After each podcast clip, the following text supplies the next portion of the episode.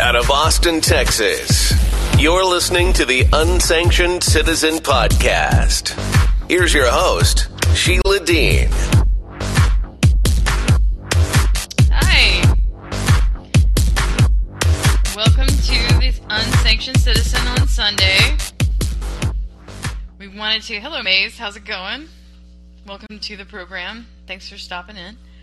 Um, I just wanted to cover this territory. There's trust versus antipathy. now, people know what trust is. Trust is where you you value the security. You, you feel like you're in a in a good place. The individuals you you may be relying on or working with have your back, and you know you, you're able to do your part, and you're sure that they're going to do their part, and that is what trust is.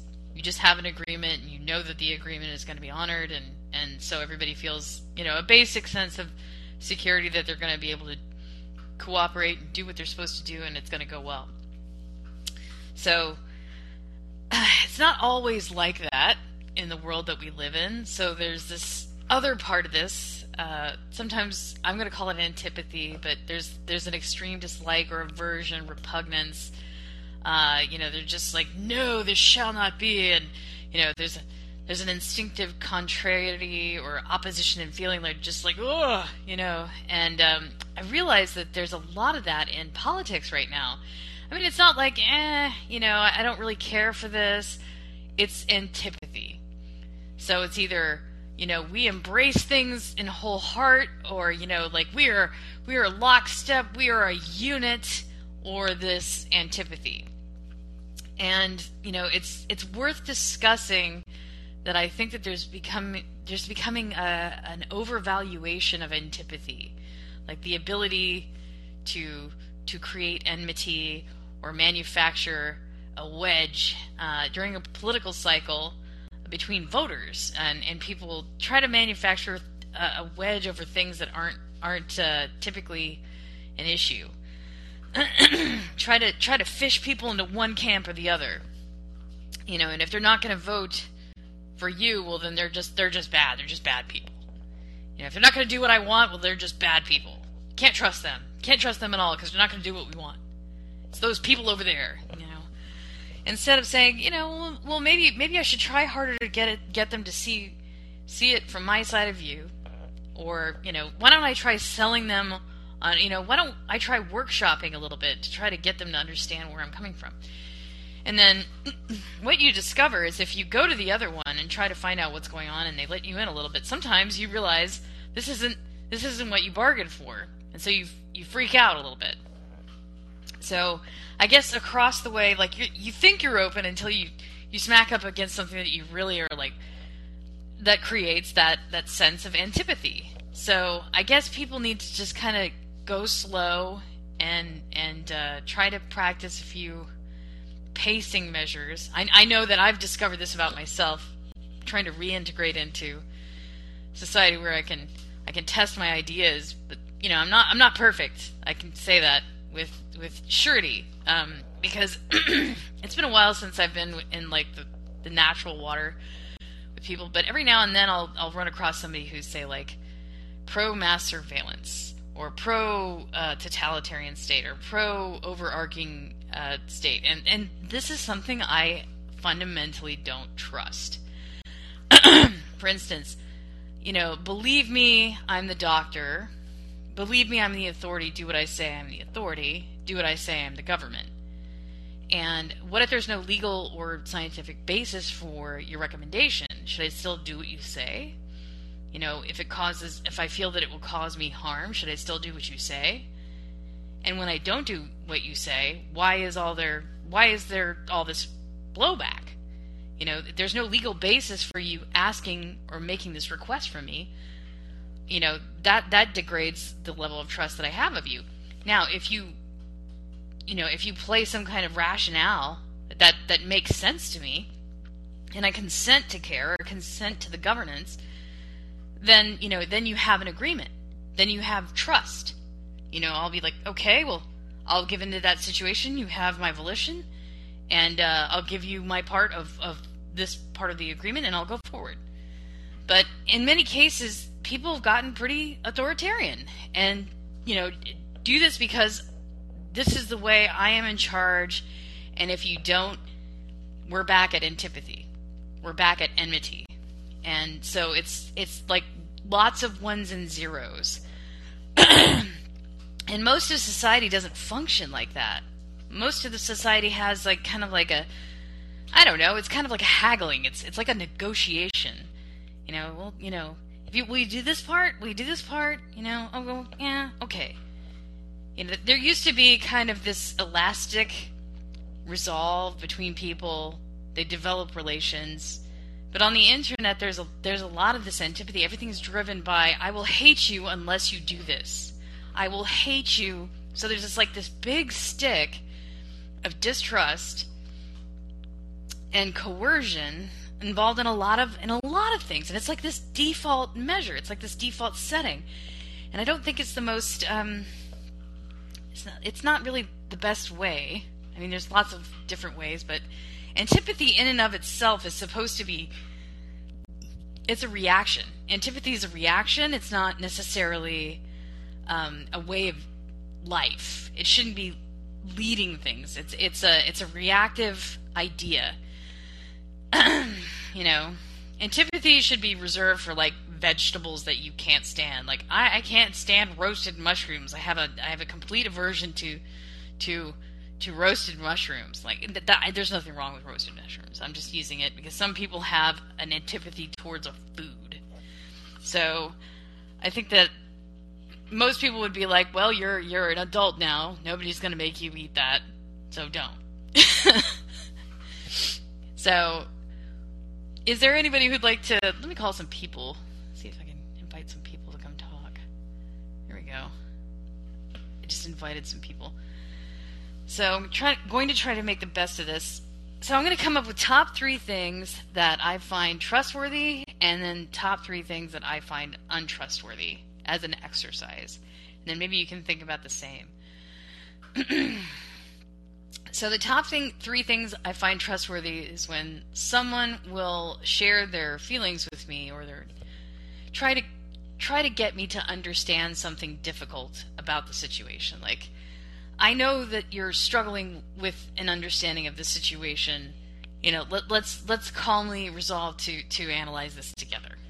Okay, that that to me is trustworthy because it allows for you know the elasticity of like dissent. Well, I, I don't really agree with that part you know, and then then they can tell me, well, you know, this is why people believe this, and this is why, this is where they're coming from, you know, and then then you can kind of be like, oh, oh, okay, it's kind of kind of like a mental sandbox. You can just kind of throw things in there and be like, oh, well, it's maybe maybe it's not so bad, maybe maybe I should think about that again. You know, I don't love it yet, but I can see where they're coming from, and so it's it's less unsavory, less freaking out of things. Um, uh, so you know the the ability to kind of workshop an idea. Okay, that that's trustworthy to me. Um, the rule of law is generally trustworthy to me. Like everybody tends to agree. I wouldn't say everybody, everybody, but on the whole, our society tends to agree that what is illegal is illegal. So that helps me a lot because I don't run out and say, you know, rip off somebody's store. Not not like I had a, a, a steaming desire to go steal things, but you know, I know that we don't do those things. And as I have I have to have a general level of trust in my society that we agree that we sh- we don't do that. We don't do that in our society because it's wrong, and because it's wrong, we made it illegal. Such is the case with, say, like human trafficking and slavery. We know that this is wrong, so we made it illegal. It's against the law to do those things, so we don't do that. So I trust the rule of law. so that's that's a general, you know, holistic societal agreement that I have that okay, that makes me feel like like things we're we're going to be okay, we're going to be able to agree on that. Okay, the third thing I agree with is the ability to speak up in the in the instance that things have gone wrong. So, you know, and, and I have a I have a quote here from Mace. He says, "I don't blindly trust the rule of law. I generally trust that it exists, so that our society has a basic agreement of, of what is social and you know we can get into that in a minute mace. You can come up and talk in a minute. Um, but i think the third thing that i, I generally agree with is uh, oh i forgot. Uh, maybe i should just start the discussion. Mace do you want to jump up here and start talking? Let me see if i'll jump up here and talk because otherwise i have to go into the three things that i don't trust more generally. So, the three things that I trust for the rule of law, and um, I can't think of the third one right now. So I'll go into the couple of things that I don't trust. And uh, the first thing that I don't trust is, is blind, blind authoritarianism. You know, like like do this because I said so. That's that hasn't ever been okay with me. I think from the time I was a small child, I've rejected that holistically. I don't I don't know why. I think that's just how I came out of my mother. I came into the world and someone said to me, you know, do this because I said so. Uh-uh. I need a reason. I need a reason why this is relevant. You are requiring something of me. I need a reason. You know, and so I had a parent that really was like, okay, well, let's explain. And so because this person gave me the benefit of an explanation. I didn't have to like the explanation, but I got one. So, so that was enough to, to get through childhood. But it, it's never been good enough for me personally to just do this because I said so because I'm the authority. The second thing I don't I don't really respond to very well is when somebody demands that I do things based on lack of compensation or lack of, you know, lack of trade. Like, you should just do this. You know, you should just know this. You should just have this. There's a presumption. Do it, you're making a requirement of me and my person based on a presumption, and it's not based on my values or my requirements. It's based on how they view the world, and so that's not something I have I have someone manufacturing an agreement from me that I, I had no involvement in. Like that'd be like somebody from the Hare Krishna showing up to the door and saying, "I'll take that twenty dollars now," and I'm like, "Dude, I don't I don't know you. I don't have any agreement with you. I think I think it's time for you to go." So, but doesn't mean that people won't do it. They'll show up and they'll be like, "Um, I'll I'll take you I'll take that from you now," and I'll, I'll be like, "No, no, this isn't this isn't I don't know you. We don't really have an agreement. We didn't discuss it. This isn't there's no consent-based relationship this way. So so that is a negatory. So I don't trust that. I don't trust that. The third thing I don't trust is um uh this it's relative to antipathy. It's it's people discussing things in a round robin way where they don't talk to you, they talk about you they don't talk to you, they talk about you like a council meeting, and then they come back with their decision on like why wasn't I involved? You know, the, you know, if I'm if I'm on trial here, I really at least need to face my accuser. Those those are the rights afforded to me according to the Constitution. There's a Sixth Amendment. You know, why why was there a, a Kafkan court hearing and, and I was not notified? This is against my natural rights. I need an explanation. No. So, but that's that's that's just basically it. Like if I'm going to be accused of something, I really need to be explained to what it is that I did wrong and why. If it has no basis in reality, you know, of course I believe I deserve the chance to to challenge those assertions. Um, but not everybody will agree with me on that. Some people believe that the the possession of antipathy is all that they need to enforce their will. That's it. That's all that they need to manufacture coercion and or consent. Doesn't really matter to them. That's all they need. Antipathy. They run on antipathy. It's like the ethanol of political will. Antipathy. So I invite people to come up and share their views. Uh, you know, you're invited to discuss what it is that you trust and don't trust and how you manufacture trust versus antipathy and what role it plays in your day, in your daily life, in the way things are going for you. Anyone? Let me go to the chat, live chat. Still Maze here. What's the difference between law and authority? Hmm. Well, laws are commissioned by by the state. Laws are agreed upon by lawmakers, and it is different per nation state. It is di- different per per type of government. Like there's city government that has uh, regulations and resolutions. You know, civic civic ordinances. Those are the laws of the of the small state. You know, and then there's the laws of the the state government, which are you know those are state laws for the United States.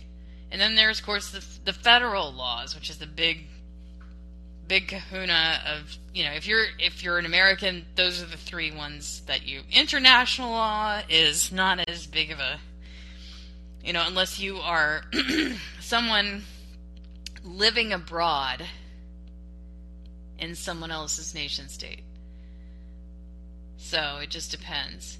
Now, it's okay that you don't trust the laws. Say say I lived in where let me say say I lived in Malta. Okay? I'd have to know the laws and be careful t- to avoid violating the laws. But whether or not I agree with those laws is is kind of irrelevant. You want to stay out of the way of the agreement of the people. You want to honor the laws of the land and not not really get yourself in a bad situation. So as far as like consent to the laws that exist, like I don't agree with the real ID law, so I I really worked hard to get that changed so that it would be a voluntary measure in terms of identity would be it would driver's license would go back to being an article to operate a motor vehicle versus an international flight article to identify you when you go on a plane. And that was a big deal for me because I, do, I don't want an internal passport. And since I fly so infrequently, it's not a big deal for me.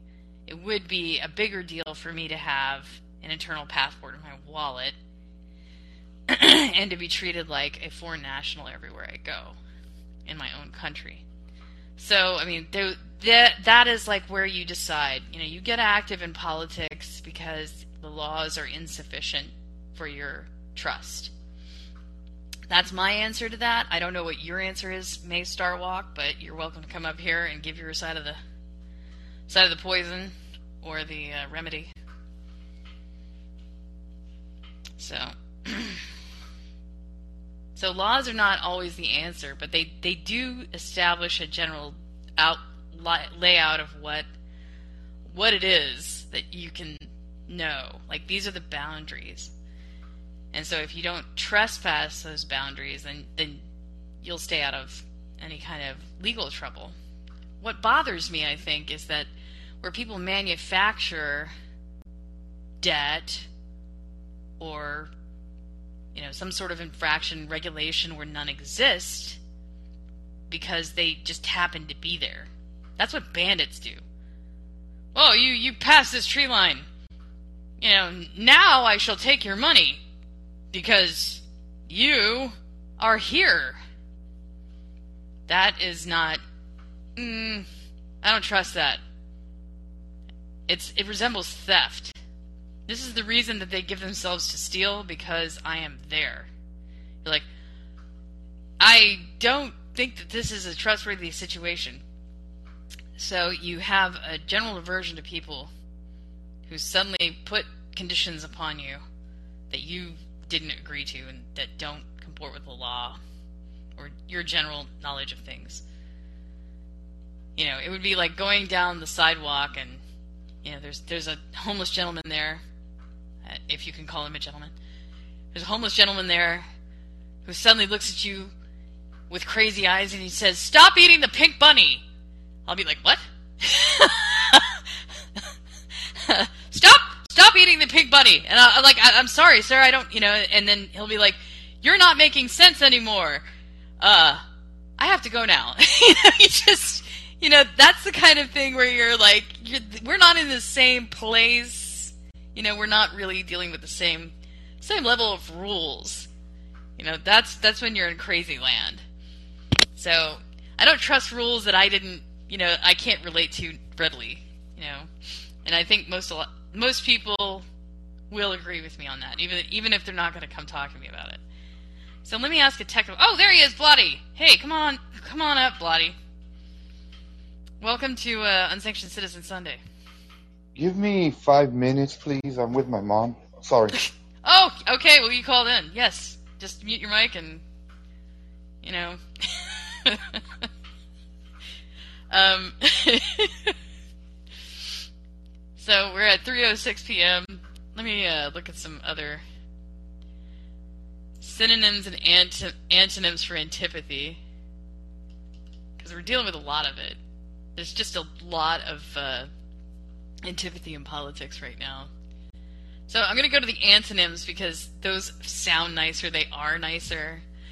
Amiability, amicability, civility, cordiality, friendliness, hospitality, neighborliness, comity, empathy, friendship, goodwill, sympathy, understanding. Those are antonyms for antipathy. Hello, Shane. Welcome How's to the Unsanctioned Citizen. Yeah, good. Good to see you. Yeah, I don't know. Just a lot of what you're talking about is mainly within the relationship between people and their governments. No, Yeah, I think I think I'm really getting stretched in that area. That that's that's where I'm getting stretched. How how is Yeah, it for you to, to establish trust? I mean, trust in the political system. Uh, Not necessarily, just just trust in general. I mean, I'm I'm in Like, constant When conflict it comes with to politics, when it comes to politics, I mean, there's a natural distrust. Doesn't matter what nation, doesn't matter There what. Like to, for a large portion of the population, then there's always the the, amla- the the like you know the people who would go along with it and would be part of the movement and you know would be cultish in th- their favor, to like you know in complete disregard of everything that. else. But like you know. When you get when you get to politics, you're right. You get all sorts. It's a spectrum, like everything in life, really. You know, you've got your diehards, you've got your people who absolutely hate them, and then you've got a lot of people who kind of like them and kind of dislike them in the middle, and there's more of them, hmm you know. Um, yeah, I mean, in general, when it comes to politics, I think a nice, healthy glass of distrust is always a good thing for anybody to have. You know, Bit of psychic uh, distance there. Just so like grain of pinch salt. of salt. A Yeah, pinch go. of salt, a pinch of salt is worth having in your pocket when you're when you're dealing with politics because it'll go a long way, hey. Yeah, But, uh, absolutely. Yeah, but you know what? It, it's it is different on a personal level than a political level. Like, you know what I mean? The way you, you you deal with people on a daily basis, you don't.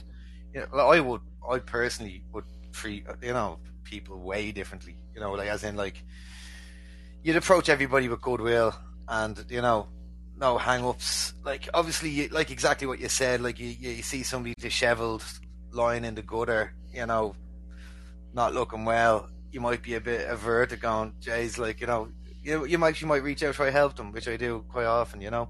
But you know, sometimes you know that it's bad news.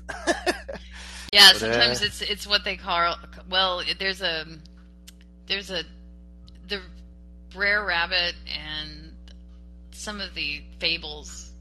There's an American fable uh, regarding a character by the name of Brer Rabbit, and he'd, he'd go on these tales. And one day he got tied up with something called a tar baby, and the tar baby was was a, a trap.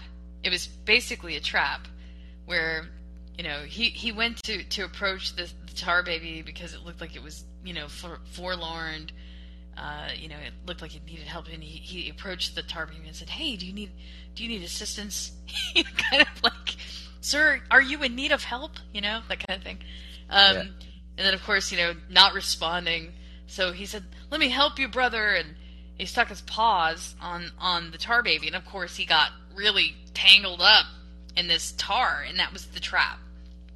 And sometimes sometimes people in trouble are kind of like that um, they they Yeah, for sure. I mean, it, Yeah. it- you're almost going down the route of like the the classic victim. You know, like classic victim is quite predatory. You know what I mean? Somebody who's like people act the victim in a predatory way. You know? Like, yeah, I mean they, that's that's something you can't trust. That's something you cannot trust if if because some- because taking it's, advantage. it's just it's, it's the classic like psychopathic kind of tendency, isn't it? Like it's like you're you're you- you're using everything to your advantage because you're selfish and you don't really care, and your your empathy just isn't really there. So you really don't mind crushing the other person for your own benefit, Oh like you know what I mean? Yeah, I'm gonna Like, invite you to just- speak. Some people, some people roll their whole lives like from person to person, just draining all like a series of people over their lifetime, like you know. Yeah, that's that's terrible. Like that that's called vampirism of some sort. Like that that's like a psychic vampirism. It is. It's vampire. It's it's it's vampire. Was it Peric? Pyric? Uh, vam- Vam- vampirism is it's it's a Vampirism, yeah. pathological like parasitic behavior. But I'm gonna invite you up Yeah, to speak. the- so, the- uh, do, do you mind? Do you mind exists. coming up to this? yeah, sure, So I'm sure, gonna- whatever. I'm gonna invite you to speak. So just accept it, and then I can get Blotty to, out here to talk. He keeps coming. Hey, Blotty, are you are you good? Can you can you talk Yeah, to us I'm now? good. I'm good. Sorry, my my caregiving needs. That's like caught me right in the moment when I had. Oh, okay. I Yeah, well, speak. we're cool. We're flexible. Care for your mom. It's Yeah, good. thank you, thank you, thank you. Um, so basically, what I want to say about trust and mistrust is right now our cover our, our current government situation, our government scene, or here in America. Let me give you an example of why I, I'm so mistrusting of the government. First, they give us laws on the vaccine for Mhm. us, Mhm, but they put in fine line mhm. that they don't have to take it. Anybody in Congress does not have to take it. That's a hip- See, that's- that's not hypocritical trustworthy. standard. Yeah, that's that's that's not trustworthy. Mm-mm. No, no, no, And no. the other one, and the latest one this year was the passing of the quote unquote inflation law, uh, Biden's inflation law. So yeah, they're going to send auditors, nine, about 87, 90,000 of them. But in the fine clause, Congress is exempt from having the FBI raid them or invest, uh, audit them. That is the hypocrisy that I hate. The double standards that I'm tired of in government. Mm. It's no different than when when government, govern, uh, sorry, governors or uh, state legislators, or, or in this case, federal legislators, have gotten mm-hmm. away from ha- sending their kids to war, whether it's Vietnam or the subsequent mm-hmm. wars from from mm-hmm. Vietnam. So they their kid gets uh, to get get away, while the rest of the American people's children, men mostly, go out to war. Hey, So there's always a double standard. I'm I'm gonna Yeah. break in and, and ask you something. I'm gonna ask you to do something unusual that you probably are not asked to do every day. I'm just gonna ask you to workshop this with me. If you could write down a list of, of you know, because all lawmaking really is is it, it's a list of how things should be, according to the people. And um, I'm I'm used to, to kind of doing my own little subletting, you know, pushing out model legislation because that's what I've done for years. You know, when things aren't to my liking, you know, I inform the legislators, here's what I would do if I were in your job. And then we fight. Or we talk. Usually talk, not fight. Okay. But um because you you want to talk first and uh, but you you don't want to fight right away. You want to talk first. So typically lawmakers want to know, well what does this guy want? Okay?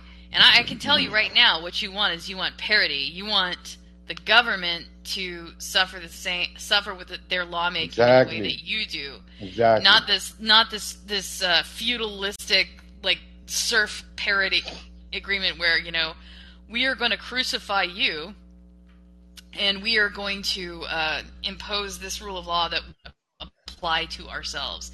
Now i can tell you sending out 87000 irs auditors to to put the the kibosh on say you if you make over 400 grand a year um, that's that's the proposal. That's the proposal.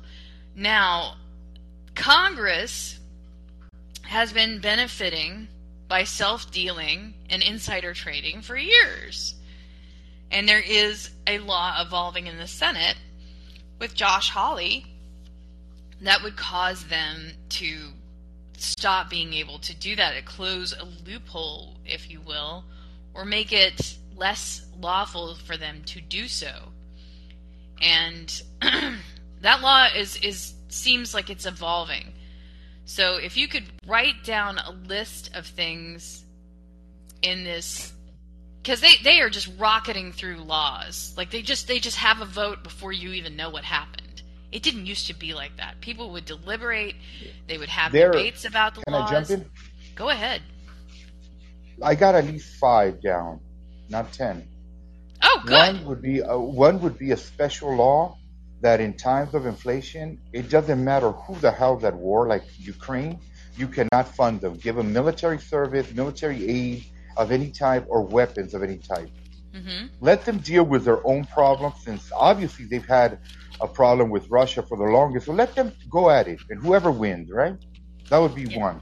In times of inflation, no, no helping the, helping anyone for that matter. hmm 2nd there should be laws that if you attempt to put laws that are against the people and in favor and that that that exempt you from also be you know like the vaccine or the uh, audit laws, you lose your powers immediately. You have to step down. There's no ands if or buts. Your your your monthly payment, your monthly uh, check is cut out. No salary. The, out of the 174, probably 180 by now with that raise that they give. Another thing is a raise. We allow you if you want a raise. $174,000. Damn, shit, I don't even make that much.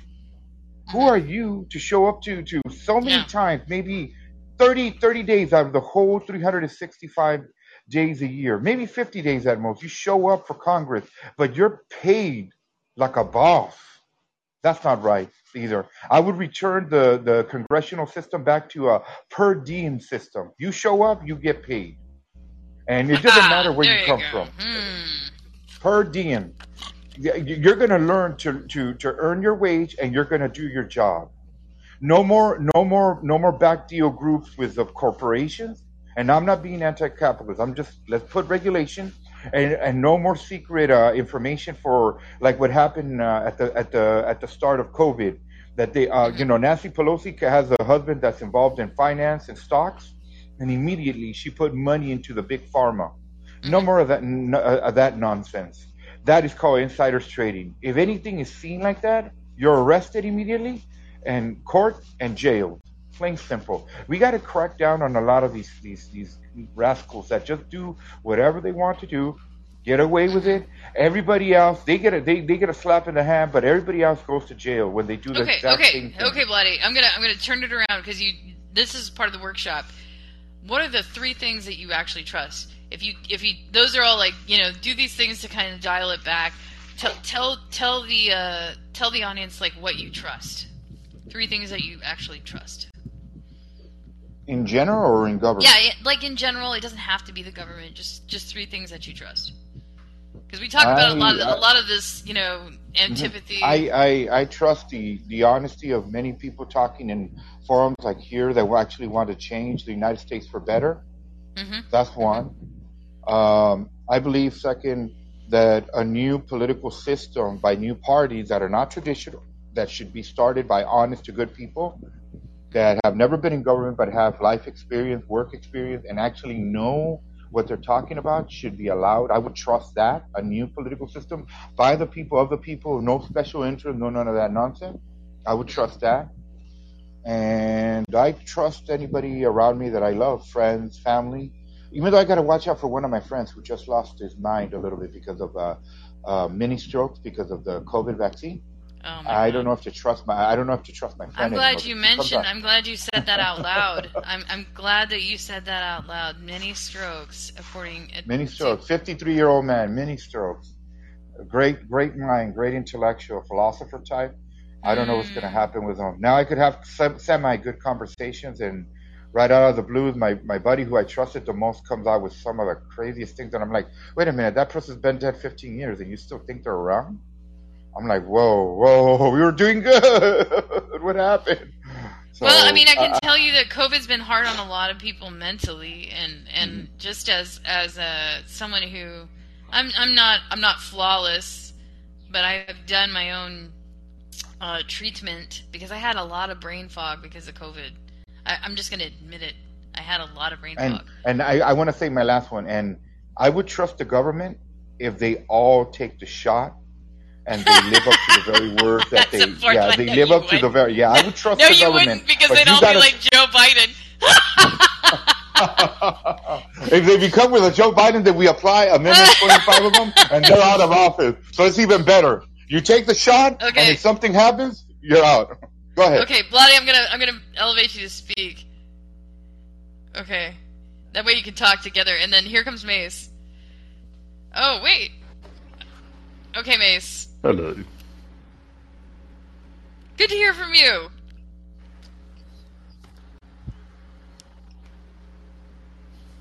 Well, that's so awkward. what three? so what are three things that you trust, and three things that you don't trust? Um, I don't know really. Uh, they, they were actually talking. I think what you're talking about is epistemology, uh, which Is is, it? Ha, well, yeah, because epistemology is basically, in layman's terms, how you decide if something is true or false. And Okay, so do you trust trustworthiness. I mean, trustworthiness, I guess, is uh, how truthful you think a source is. Am I right? Okay. Uh, I mean, it's it's up to you. I mean, I'm not going to disagree with that. You know, I don't I don't have any point of disagreeing with that. What do you mean by trust then? Well, I mean, trust is kind of like a personal perception thing. I'm going to ask perception-based questions, and so so that people can refer to their own experience and maybe that's that's typically how I I do things. Um, I'll just explain my own process. I think that would be helpful.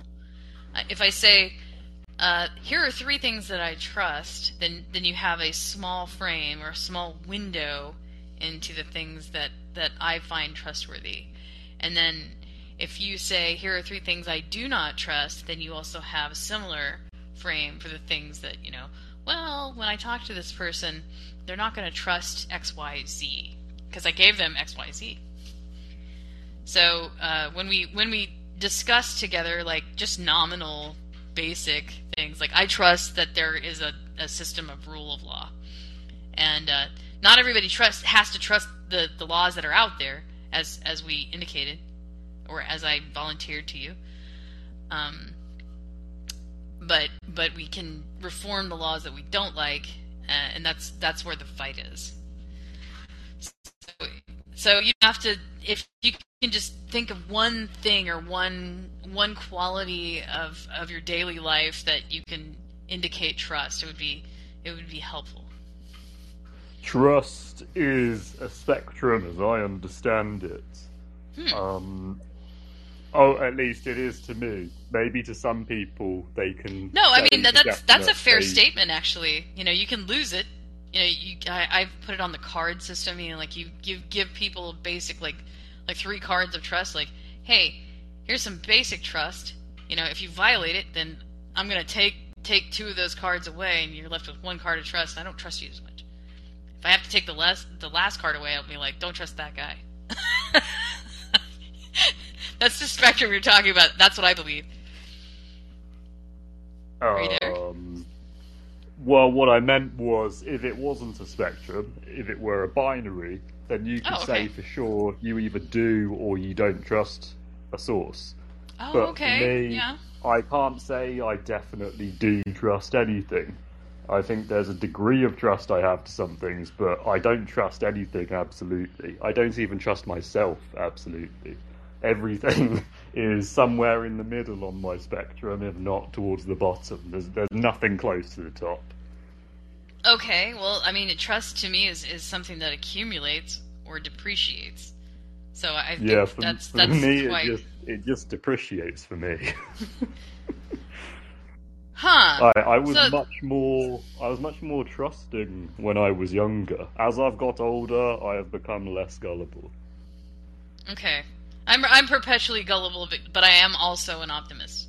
So I'm always looking for the hopeful. You know, I'm not looking for the answer. You know, but I am looking for something that will make things better. And if I can improve the situation, I'm, I'm going to try to have a positive outlook and and manufacture a positive outcome if I can. And I feel like I'll, I, I can trust an outcome um, that that I've worked hard to generate. You know, that's that's what I can trust, and I can trust people who've who've helped me in that outcome more. I can trust them more, so to speak. I might not trust them to like wash my laundry, so to speak, but I, I'll trust them with this one thing. you know what I mean?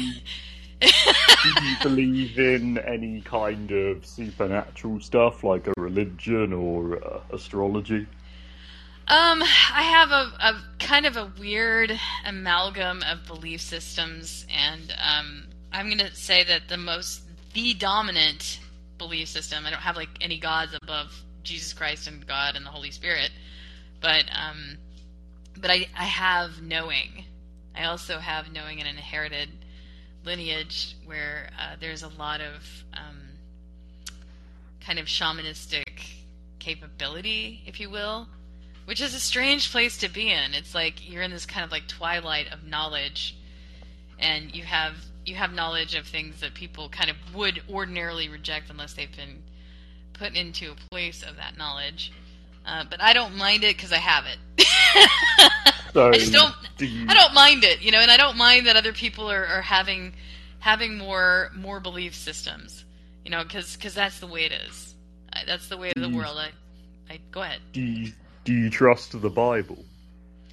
I trust the actions in the Bible. You know, like if, you act upon it, you know, let's let's say the Bible was a was a grimoire instead of a Bible.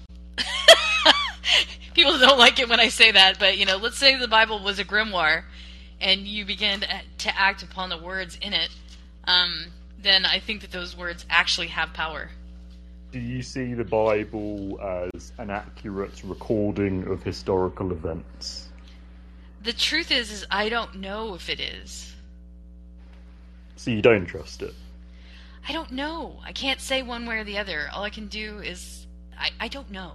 I don't I mean but I don't feel the burden of proving that the Bible is a historical document. You know, I, I just don't feel a real big burden to, to do that. So I, I don't I don't feel like it's my job in life to prove the Bible.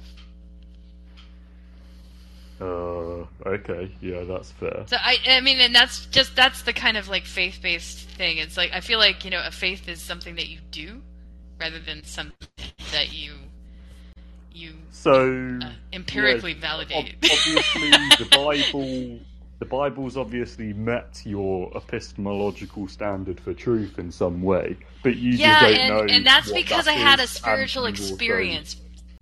I'm sorry, Mace. I'm sorry. I'm just kind of gushy about this. That's okay. So you don't know what your epistemological standard is for truth, and also you don't care. Well, I don't. I don't say that I don't care, or, or you know, maybe it's it bears more consideration or more articulation. Maybe I'll have to work on it for you. Right. well, be my that's the position I'm in. They were actually talking about epistemology on the Pangburn Hangout. I think it was just like yesterday. They're day always before. talking about epistemology on the Well, Pangburn they, Hangout. they did they did a whole show on it, and I couldn't I couldn't stick with it. Like it was just too boring for me. No offense to Thomas, the host, but it was so boring because for me, I don't know what my epistemological standard is, and I don't care either. Like if something convinces me, Sorry. then if something convinces me, then I'm just You know like, what? okay, I'm convinced. I don't need to think that deeply about why I'm convinced. I just know I'm convinced. So you know, I don't need to know.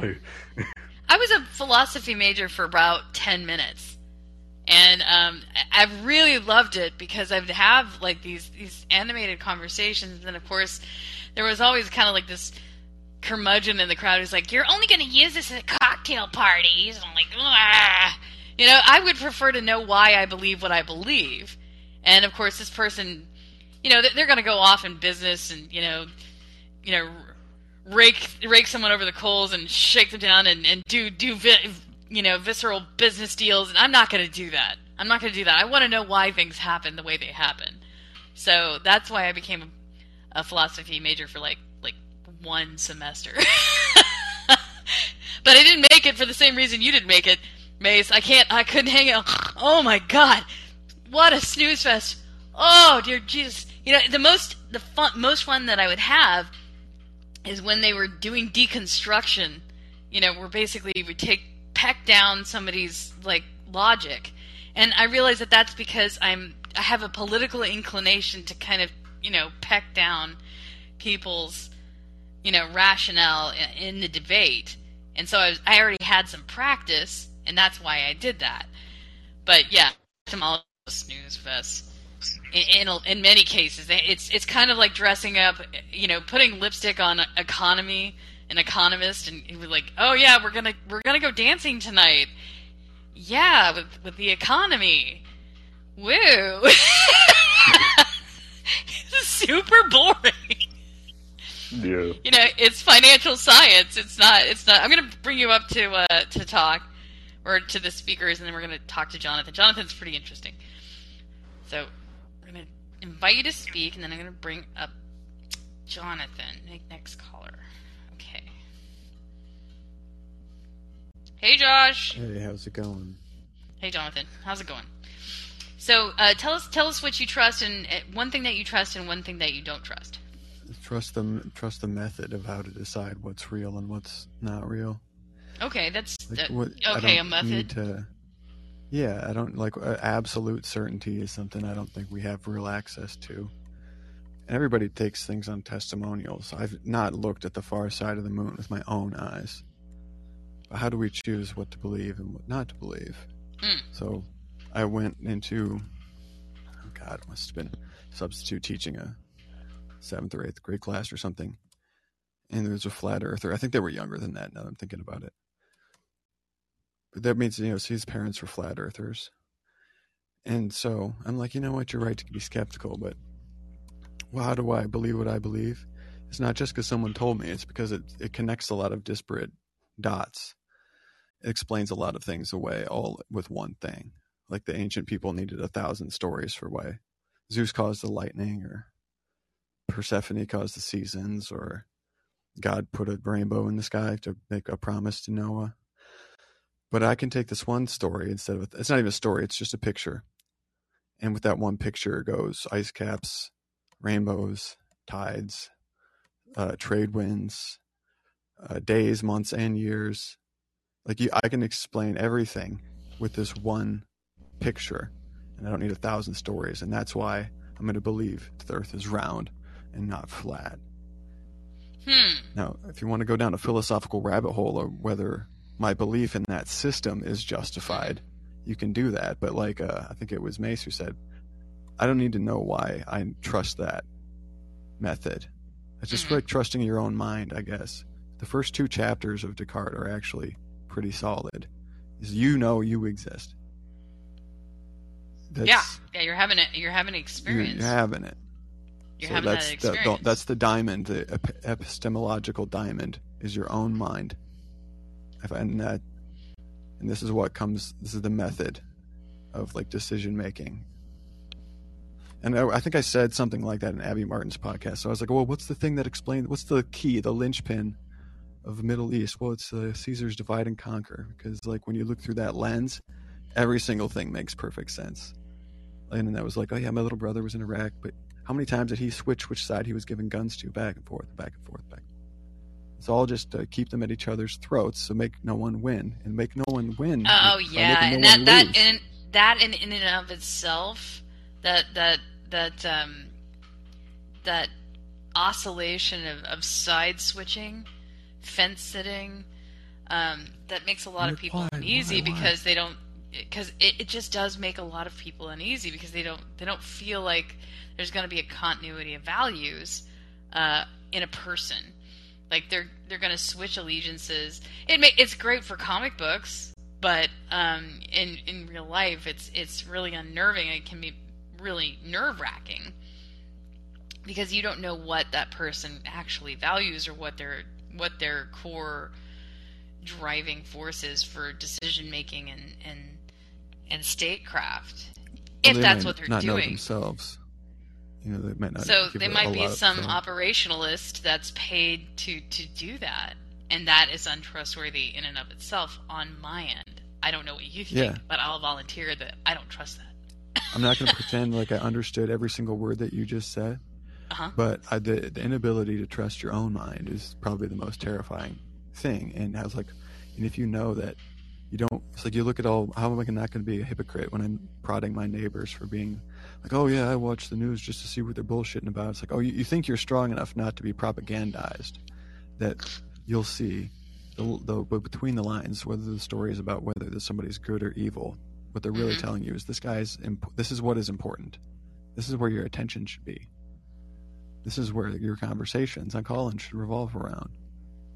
Uh, and, and you know what? I, and people are allowed to, to volley that. It's an offering, you know. And, and just because someone will propagandize toward me doesn't mean that I accept that that's the end of the day. You know what I'm saying? Like I have a real solid of my own mind. At least I think I do. At least today I do. Yeah. Um, you know, when it gets when it gets bad and I, I really start getting fuzzed or kind of clouded or really you know someone's really making a, a concerted effort to to cloud the emotions or make the water muddy. I don't trust that and i'll just withdraw um, until things settle down. Like the abortion issue i really felt like like people were deliberately making muddy to try to elicit some sort of outcome. So i, di- I didn't the trust mud that. is the Making- mud is the exceptions. Like but you don't govern to the exception you govern to the rule. And abortion is an ideal example because they literally use the word exception hmm for this that and the other thing. I'm like yeah, Yeah. but the, what about the rule? The the exception is when it's less of a, a tragedy. Uh, you could argue it's always a kind of a tragedy but you know at least you had a good reason. Whereas it's worse and always tragic when you like have a young healthy person who wants a child and they're only not doing it because they don't feel like they're like financially stable enough you know, so or or that- they, or, or you know, there's many reasons. There's many private reasons why people choose or do not choose to have children, and you know, I, I would say the most most important one is that they have not found the appropriate mate to breed with, to to raise the child with, and a lot of times people people will have a pregnancy, but they don't. They're not with the appropriate mate they're breeding ahead of the the, the making of a choice made to, to bring in the family. So they put the cart before the horse. But that's how a lot of families begin, but it's not how like they stay together. So people but try yeah, to make less miserable. Yeah, it does happen. but this also happens that it's like I would be doing this except for the money.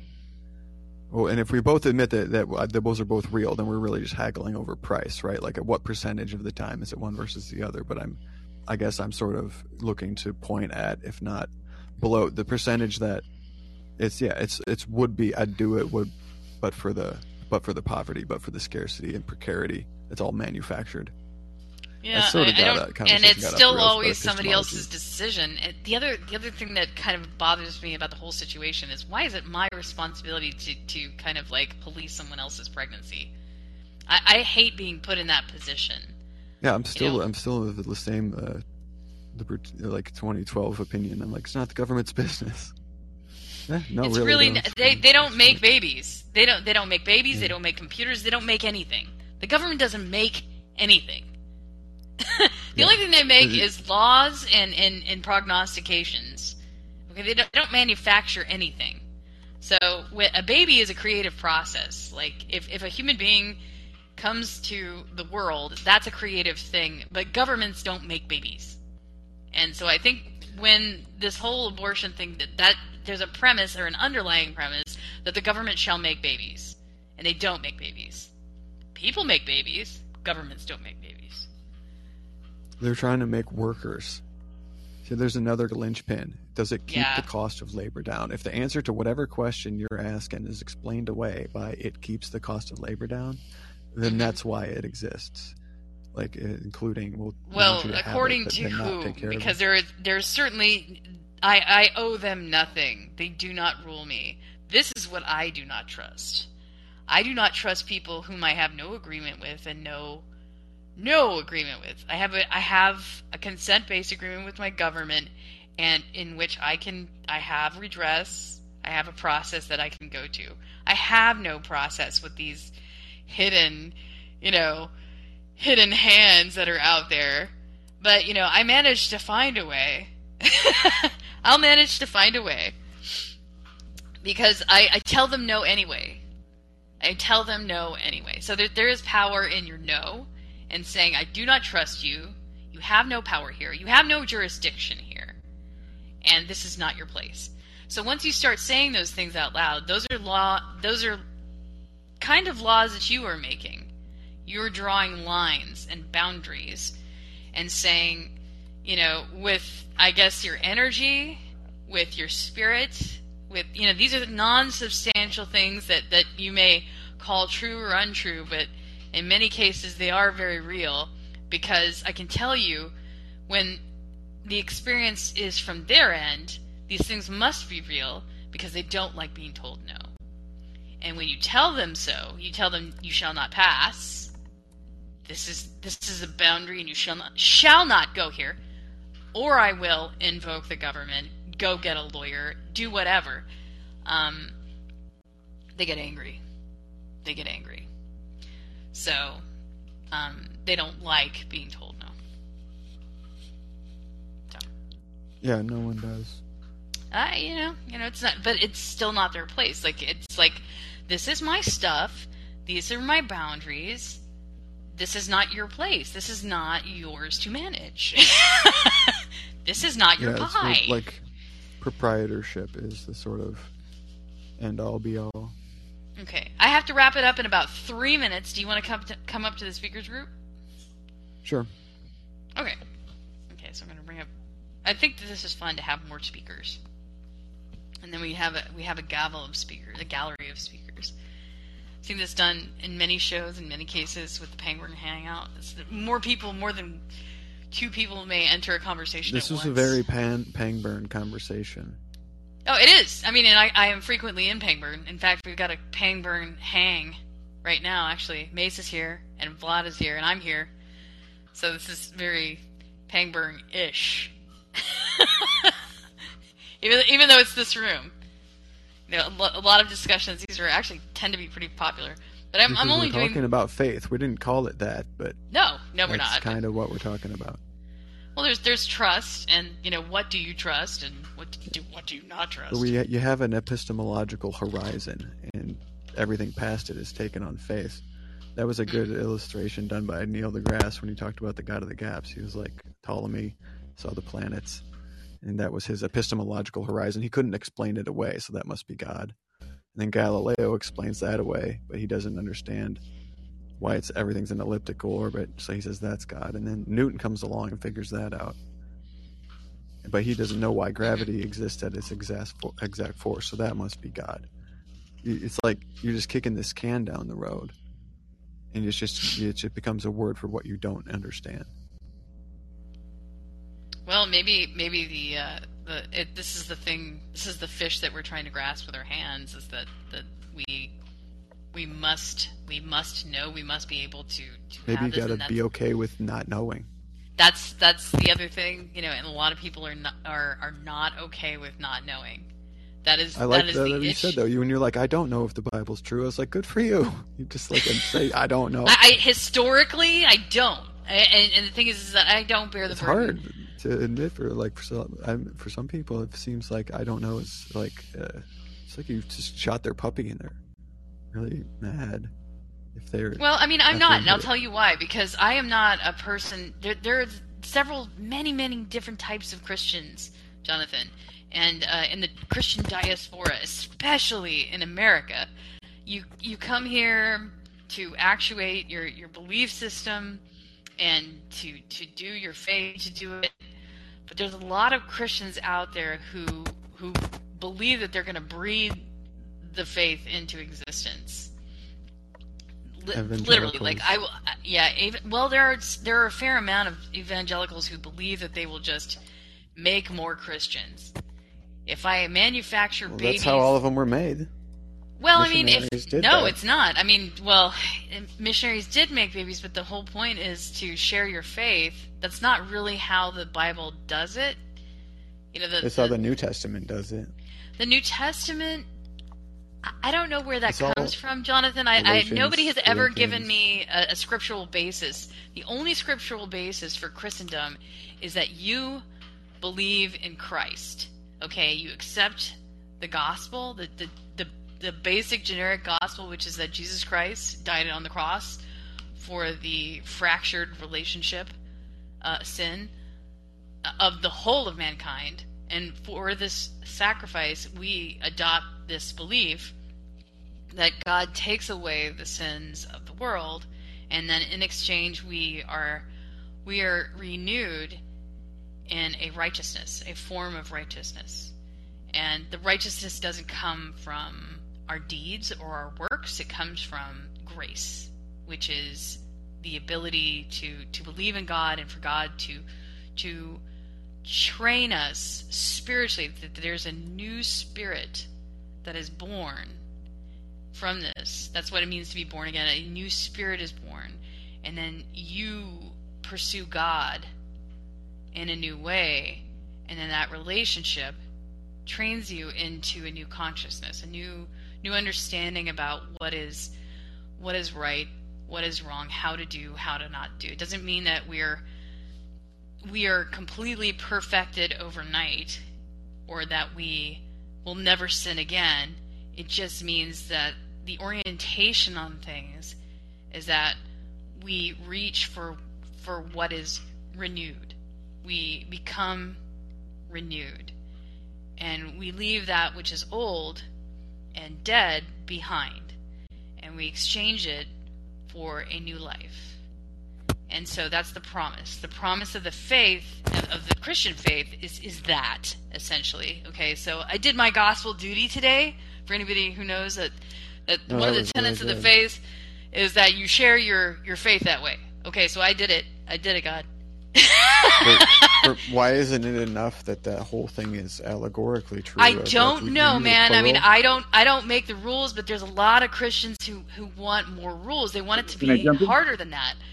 Go ahead. It can't be allegorically true because the language is not allegorical. The language is not mythical. Like, let's say a I Greek just mean mythology. pluralize everything that you made singular. Like we as a group will all achieve this new state of consciousness where we are like compassionate and saved. And well, I mean, as a- I can say for myself individually, but it's an individual choice when you adopt this faith that that, that is what what the exchange is that you shall be renewed and then you will be accepted into to God's kingdom based on this grace. Now, everybody doesn't agree. just Go even ahead. if it's just scientifically true that like we're all gonna sink or swim together, just like as a factual belief that independent of anything supernatural, it can be true that we're we're either gonna swim or sink as a as a group, and there's only one way that's gonna be a swimming, and that's not with uh, the continuation of imperialism, and, you know, et cetera, et cetera. I, I don't know where that came from, but The, know, the, the we- point is, I don't need this whole. The, it's the extra step to be like it's all literally true, and that's why you need to believe in it. Like it makes sense independently of any kind of faith-based reasoning like that, and the, the I can't discern why everything has to be literally true in order to be effectively true. I, I would believe that if the Christ story coming to earth, in his mission and dying on a cross, you know, died crucified, Christ, uh, Jesus um, glorified, was not true. Then it would be like any other religion. It would be mythological, but those stories, those narratives that did happen. Red Sea Square did happen. The deluge did happen. Yeah, And uh, and, and, and you know, you know where I would not believe the Bible if it wasn't true? If it didn't protect the Jewish people. If the Jewish people would have died, like let's say the Philistines or any other group a long time ago, then I know the Bible wasn't true. But God's been honest and faithful to keep his promises and to maintain his remnant, first as his people, then as his church. His people are the Jewish nation, made up now as a mosaic because it's not the original Jews. We get into different disputes, but the church are the Gentile nations. And like again, all that has been fulfilled exactly like what God has wanted. Is it over? Not yet. The prophecies have come true, Jonathan. Believe it or not. You could test prophecies. There's been over 1,500, prophet, 1,500 prophecies fulfilled to the letter, and they're irrefutable. The doomsday prophets always write eventually, because the day comes and goes in cycles. So yeah, I don't. I don't need Doom to be. Can, can I break in here? true. I just. I just need to, to break in here. Now there is a strain of Christianity I think is pretty awful. Um, like I said, that there's many strains of Christianity, and that that you know, I I mean, what people have done in Christendom has actually been more more affecting of people in Christendom. You know, because what happened at one point in Europe is that everybody became a Christian. Well, how do you stratify after that? How do you how do you stratify the kingdom if everybody is to be your brother in love? And it's not that way. And so they started to to kind of make war on one another. Nations still came to war with one another in Europe, even though they were Christian nations, and that was pretty hard for them to to kind of. So the Vatican became a political player, and, and a lot of people didn't didn't like that. So so thus the evolution of like the Anglican Church. And you know they're like, well, we want to split off from the Vatican because they're they're kind of subjective, corrupted political actors now, instead of just you know people who are emissaries of of God's own faith. damn printing press let them all loose on each other. Oh gosh, you know. And then you know if you watch a, a series episodes of, of Vikings, you know these Vikings were slaying other Vikings, you know, in in the take. They're like, well, you know, I'm gonna I'm gonna slaughter these Christians over here because they're in, they're in the wrong land. They're in the land that I want to to take. So in the they these Viking raiders went into they were Christians, converted to the faith, and then they went into you know somewhere in England, and then they killed Anglican priests and people who who lived there. Uh, Northumbria. okay, yeah. So th- that's the story, as I understand. I saw it. Uh, so It's so show. right. Right, it was a good show, but it was it was actually pretty cleansing for me. I'm like, ah, Well, yeah. At two. least There's at the least we know one. where it comes from. And then the So, so where are the so where are the reparations there, from the Vikings to the English? of- Well, I, I'm just I'm just indicating that that you know that this is the the way of man is to to not be spiritual that way and to commit war on one another has nothing to do with Jesus Christ. And so when people have a complaint about Christendom or Christianity, it's because they're confused with the, the political make taking that ends up happening as a result of all unspiritual Nixon's behavior. southern strategy. Don't let him tell you that what what it means to be a conservative or a right winger. He's like, I know what I'm going to do. I'm Richard Nixon. I'm going to go tell everybody that I uh, agree with their religious beliefs as to get them to vote for their own devaluation. And I'll just target bottom hole countries also. And print money to do it. and and and see, and that's that's evil. That's that's that's what. I call taking the Lord's name in vain. you know, Yeah. that's No, patently it evil. is. It is. Yeah, it's good. It is. That that's exactly what it means. To take take the Lord's name in vain. You're like, I am going to to wear this Jesus jersey, and then I'm going to go commit genocide. So there, in which well, you they know, all told they all genociders did it in the U.S. genociders. Yeah, Team it's a word that's genocide. real.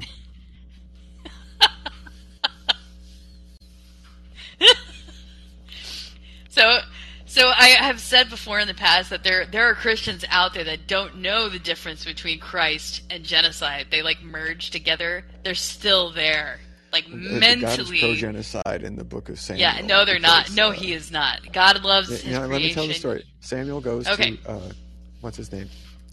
Saul. He goes to Saul, who's supposed to kill, who's supposed to genocide the Amorites or the Elamites or Canaanites, some one of these ites. Who can remember. But anyway, he's got the king there, and he took some of the spoils. And Samuel walks in the tent. He, he takes Saul's sword out of its sheath, walks to the Amorite king, let's call him that, and stabs him through the gut and kills him. And then he goes to Saul. He's like, I told you to kill everyone. I told you to kill the goats, the cows, the women, the children, that salt the earth, and you didn't listen to me. AKA, Yeah. your genocide wasn't thorough enough. Therefore, you will be unseated and make David king instead of you The Amalekites. because you're weak. Do you remember? Do you, Ma- I have a story. I have a personal the Ama- it was the Amalekites, and I'll tell you what this means. I went and I attended a church, the First Assembly of God, and um, in a base adjacent area. It was a green zone in, in, in the region of Panama, the Panama Canal area, Panama, Panama City. And um, my youth pastor had the mic that Sunday, and he did a series on getting the Amalekites out of your life. And it, it stuck with me just for Salt one reason. To to he had to cleanse. He didn't. He's like you have to get rid of all the Amalekites in your life, and that I guess the real lesson there was like there there are these there's these little devils that are, you know, God autocrated that you should get rid of all of them. Um, but they weren't persons; they were they were concepts. So they were kind of moved into the area of like these are bad things in your life that God is against. That you should get rid of all of them. And it took Pastors in are really total- cute when they do this, though, because Yeah. it's like I guess probably innocent sometimes, but I'm like, do you get how racist you sounded when you're like, we need to get these goddamn Phoenicians and throw them into the sea? I was like, come on, Well, that's it's super like that. Old Testament and and. Jesus' New Like- Testament, and you know you can haggle about that. But I'm going to do this. I'm going to do something I haven't done before. I'm going to assign the room to a substitute while I step away for a few minutes. Hey Brady, do you want to talk? Need leadership. Hello, I- Sheila. I prom- Yeah, I'm, thank you, thank you for that. I mean, it's it's uh, it's become basically a, a, a proxy Pangburn hangout, actually. Um, so was. Thank God. so um, I'm gonna I'm gonna actually hand the mic to to Jonathan while I step away for a few minutes, Oh and oh then God, you guys a lot of responsibility. just just keep it going, bro. I, I know you can do it. Okay, so Isaac said the Assyrians are coming, and they all threw stones at him and they threw vegetables at him, and they said, "You're crazy, get the fuck out of here." And then the Assyrians came and they killed everybody. And then Jeremiah said the Babylonians are coming, and no one believed him either. And they threw stones at him, threw rotten tomatoes, made him feel like he was crazy. He thought he was crazy. They all went crazy because it's a terrible job because you know it's not. No one's going to listen. And then the Babylonians came and killed everyone. And then Daniel said the Persians are going to come. The th- king actually believed him, but he was right, and they came and they killed everyone. So the doomsday prophet is always right eventually. There's always the doom. Everything will crash and sort of has to restart.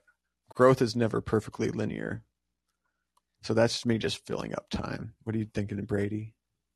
Except, you know, they're they're right, except for when they're not. So, you know, um, being a doomsday prophet, prophet is Oh, really not actually that hard of a job. It's just you're just pointing out the obvious it's really dangers easy. facing a civilization, and it's like, okay, if we fail, this is what's going to happen. And I mean, you know, sometimes they're right. Um, sometimes they're wrong. it's nice when they're wrong. You know, I, I, I look forward to being pleasantly surprised myself. I look forward to being wrong in that way.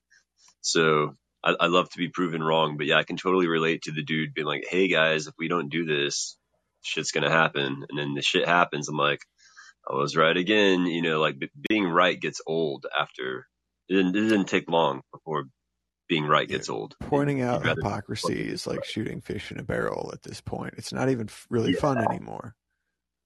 Yeah, so you know, um, relatable, yeah, but um, I don't think there's anything magical about being a prophet. Really, it's just someone with a functional um, cortex, neocortex. They can kind I of like like, Zizek's point about like he's what what if it takes a doomer though like because the only reason that you would possibly think that the necessary steps to take are important enough to take now and at any cost is if you are operating under the assumption that it is highly already highly unlikely that we're going to make it out of here alive and and if you unless you're really embracing the dismal uh, odds that we face there is no way you are going to be animated enough to change your own behavior, much less help to change everyone else's vis-a-vis political bullshit, whatever it is that you do, direct action. fantastic point, which leads me back to my philosophy that we need a psychedelic revolution or renaissance before we have any kind of political revolution. I think that's the the key fundamental aspect to getting any kind of real functional action done. I think Uh, changing one law uh, might be easier than changing the consciousness of an entire culture. Changing one law would be easier. Right. Uh, it's like, Brady, Well, I mean, yeah, I mean, I mean, you can kill two birds with one stone if you legalize psychedelics. but do you think, I don't know if the, uh, the one is needed for the other. I think you can change the law without having a massive enlightenment. Maybe. I don't know. Okay. Like, Well, yeah, We- we- but like, then you, what have you done about the central bank at that point? Like, what have you done? we, to we can go there, but I want to see if Vlad wants to say something. no, Yeah. you, you got to be careful. Look, look, uh, Brady. I understand your love for psychedelics. I probably share a little bit, uh, especially I- for the share. people people that that need it. You, you know, we had this talk. I don't disagree. Uh, the, regarding the central bank, something could be done, but of course, we need to remember. I think uh, under Trump, he wanted to put uh, NESARA, which was an update to to John F. Kennedy's GESARA plan, which was to give us a flat tax and finally put the central bank in, in possession of the United States instead of it being a separate body. Because everybody thinks that because we have a Federal Reserve, it it belongs to us. No, it belongs to the actual Ro- Rothschild, Rothschild uh, banking industry. So it could be taken away from them. That problem could be resolved with a good executive order and then taken to Congress and, and, and put into the at law book. I agree. Yeah. Yeah, and, and you, that that problem with the central bank, I promise you, Brady, the bankers from like the Rothschild family and all that, they're gonna scream bloody murder and come with all kinds of shit. But let them come at it. We'll go to war with them if they have to. I don't think they'll be able to stand out. But there will be some bodies, people that'll have to die, unfortunately, people that are loyal to them within treasury. Congress, government. with All that could be brought- less bodies, Yeah. Go, much Go less ahead, bodies involved in my plan. You know, man. Um, like we don't need to necessarily go to war with them. What we need to do is figure out a better way of living that's even better than their way of living, and they'll want to join us. You know what I mean? Instead of us wanting to join them, instead of people wanting to become billionaires, we're gonna have people wanting to write the coolest song or make the coolest piece of art, or you know what I mean. We're gonna have much more admirable. this is this is what I would science. Yeah, propose. that's This- the why this is what. I would That's propose. not how we do it. this is what I would propose, since everybody talks about cutting down. Uh, you know how so much money is is uh, built is is spent on the uh, you know the big military industrial complex. What I would do is give enough money to everybody to be to self sustain, self supporting, and never have to look at anybody. Never ha- again have to go back to work. Anybody that's Mhm. raising a family, anybody who wants to start a business, that's up to you. You have a, your house bought, two cars per family. You do what you want with them, but don't ever be bothering or asking for anything else. But give at least a million or two to people with families and get them going. Give them enough for retirement so they so they could, could be well. There's money that could be placed in people's hands. I would take literally righteous- 40 acres and a mule. Hey, I'm down with that, brother. You know, Wisconsin, here I come. You know, anything Like or even weird Texas. how sort of that is about the right line where I would really think about it. Like, yeah, I mean, I'm pretty I'll- sure- I'm I'll pretty sure Brady my would- life around this. I'm pretty sure Brady would would be would, would be happy put being put in his own land. I think he does permaculture, grow his own mushrooms and all that. Where he talks about psychedelic and somewhere where he's not bothered, he could actually contribute to society with his knowledge, understanding, working with other people, teaching other people. You know, more creative, productive things instead of the nine, the drag of the nine to five bullshit. And then going in through traffic, coming out to traffic, you lose like about two to three to four hours, depending on where you're at when you drive having to go shopping. I mean, something where we could work as a community, put the politics bullshit away. Let's start loving and caring for each other. And, and, and Brady, if you want to get, do all the psychedelics, just make sure you don't ruin yourself. You know what I mean? I, I want to hear what you have to say. Yeah, like but uh, like somewhere where you're able to live like at peace with which your literally dog. destroys your brain cells. Like, like alcohol literally destroys brain cells. Right? You get drunk, you're gonna lose some brain cells. That's all there is to it.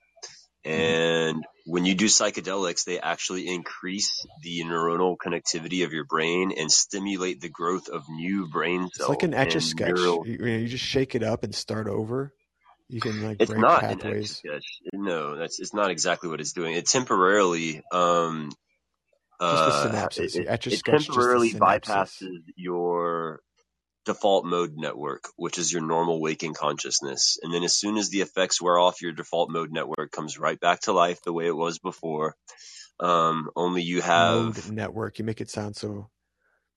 I'm in an that's just the technical term for the the Ah, yeah, I get it. um, circuitry of our brains that kind of deal with like driving a car, putting your shoes on, going to work, all that kind of stuff. You know, um, all that kind of stuff gets put on the on the side burner, and your brain is fully devoted or committed to experiencing awareness and consciousness and just full awareness.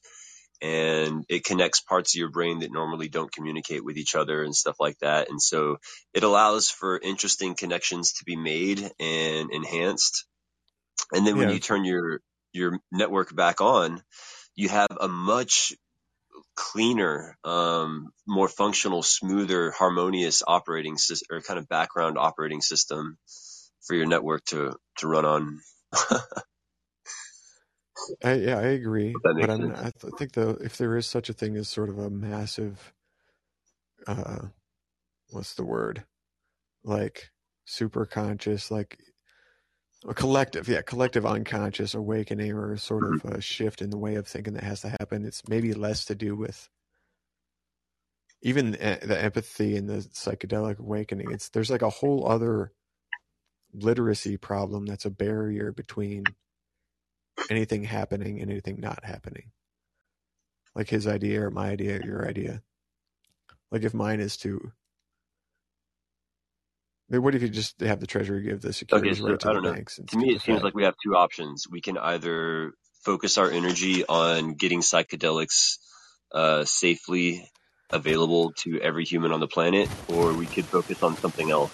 I'd rather have And books safely so, available to everybody on the planet. what what other what other singular mission would be more important than giving people access to the plant medicines that have benefited mankind for thousands of years. I think? Vlad even said it. Like he he almost described the Homestead Act, which is like do it again.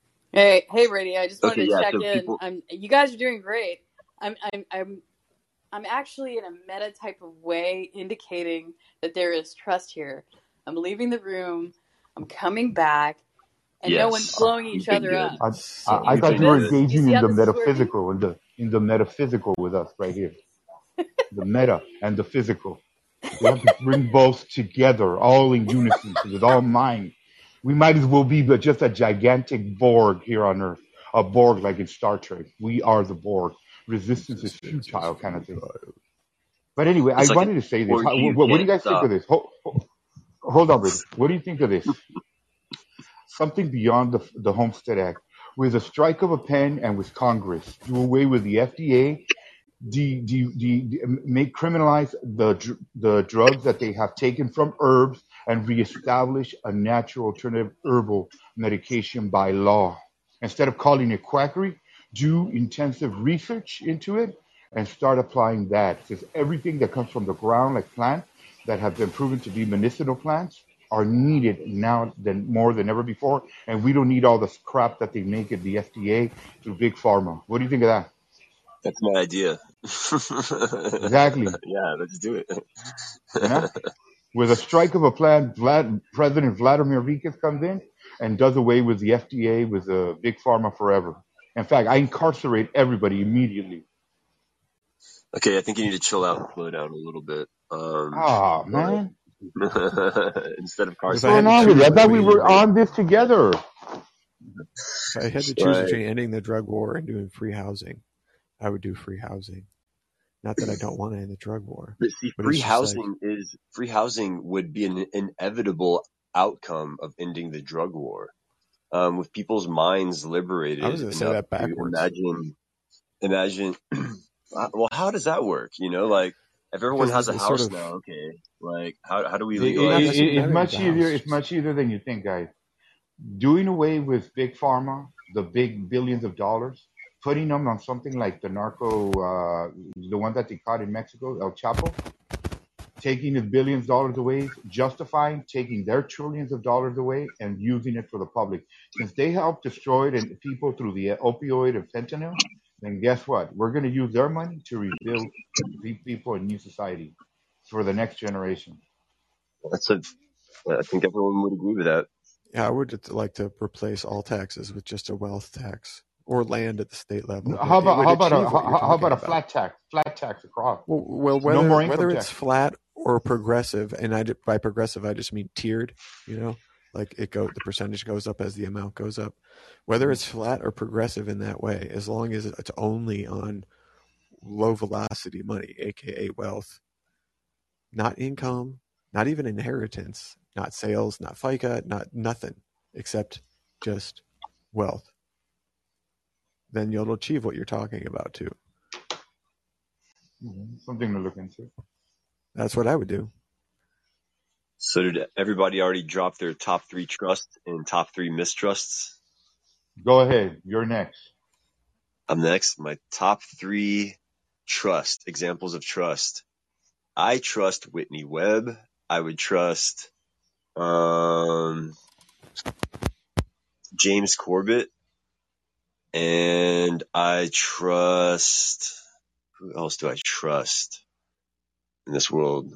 I trust Cornel West, but he doesn't spit out a lot of news or information. He's just a really It's good more of a, philosopher. a pre, yeah, preacher or a, uh, He's a philosopher, yeah. yeah. and I, I trust that guy. You know, I'll, I'll I'll make him. I'll put him, him up there. I believe that he's a genuine person. Both him and Chris Hedges do have the affect of a preacher because Hedges Yeah. literally is a preacher, and Well, well, They both well, Hedges speak does of have each the training. I think he trained to be a minister Presbyterian. yeah, he's ordained member of the Yeah. clergy. And my top three mistrusts would be who I think is full of shit. Top three. These are people, by the way. Technically, anything coming from any government, I, I automatically distrust any government. I mistrust um, employers. Um, I mistrust uh, psychopaths in general. Anyone who Okay. exhibits any kind of psychopathic behavior. These are bodies of people and people. All all of Brady's trusts are people. Yes, I guess I never They're really people answered it. yes. I have a lot of faith in science and stuff, but I feel like a lot of that's really kind of given. I feel like it's kind of rare to be able to find people you trust. Like, what what three people do you guys trust in the world that aren't like friends or immediate family? Hmm. Yanis Varoufakis, Briahna Joy Gray. Uh, I mean, trust to be honest, even if I think they're wrong about something. That list goes on and on.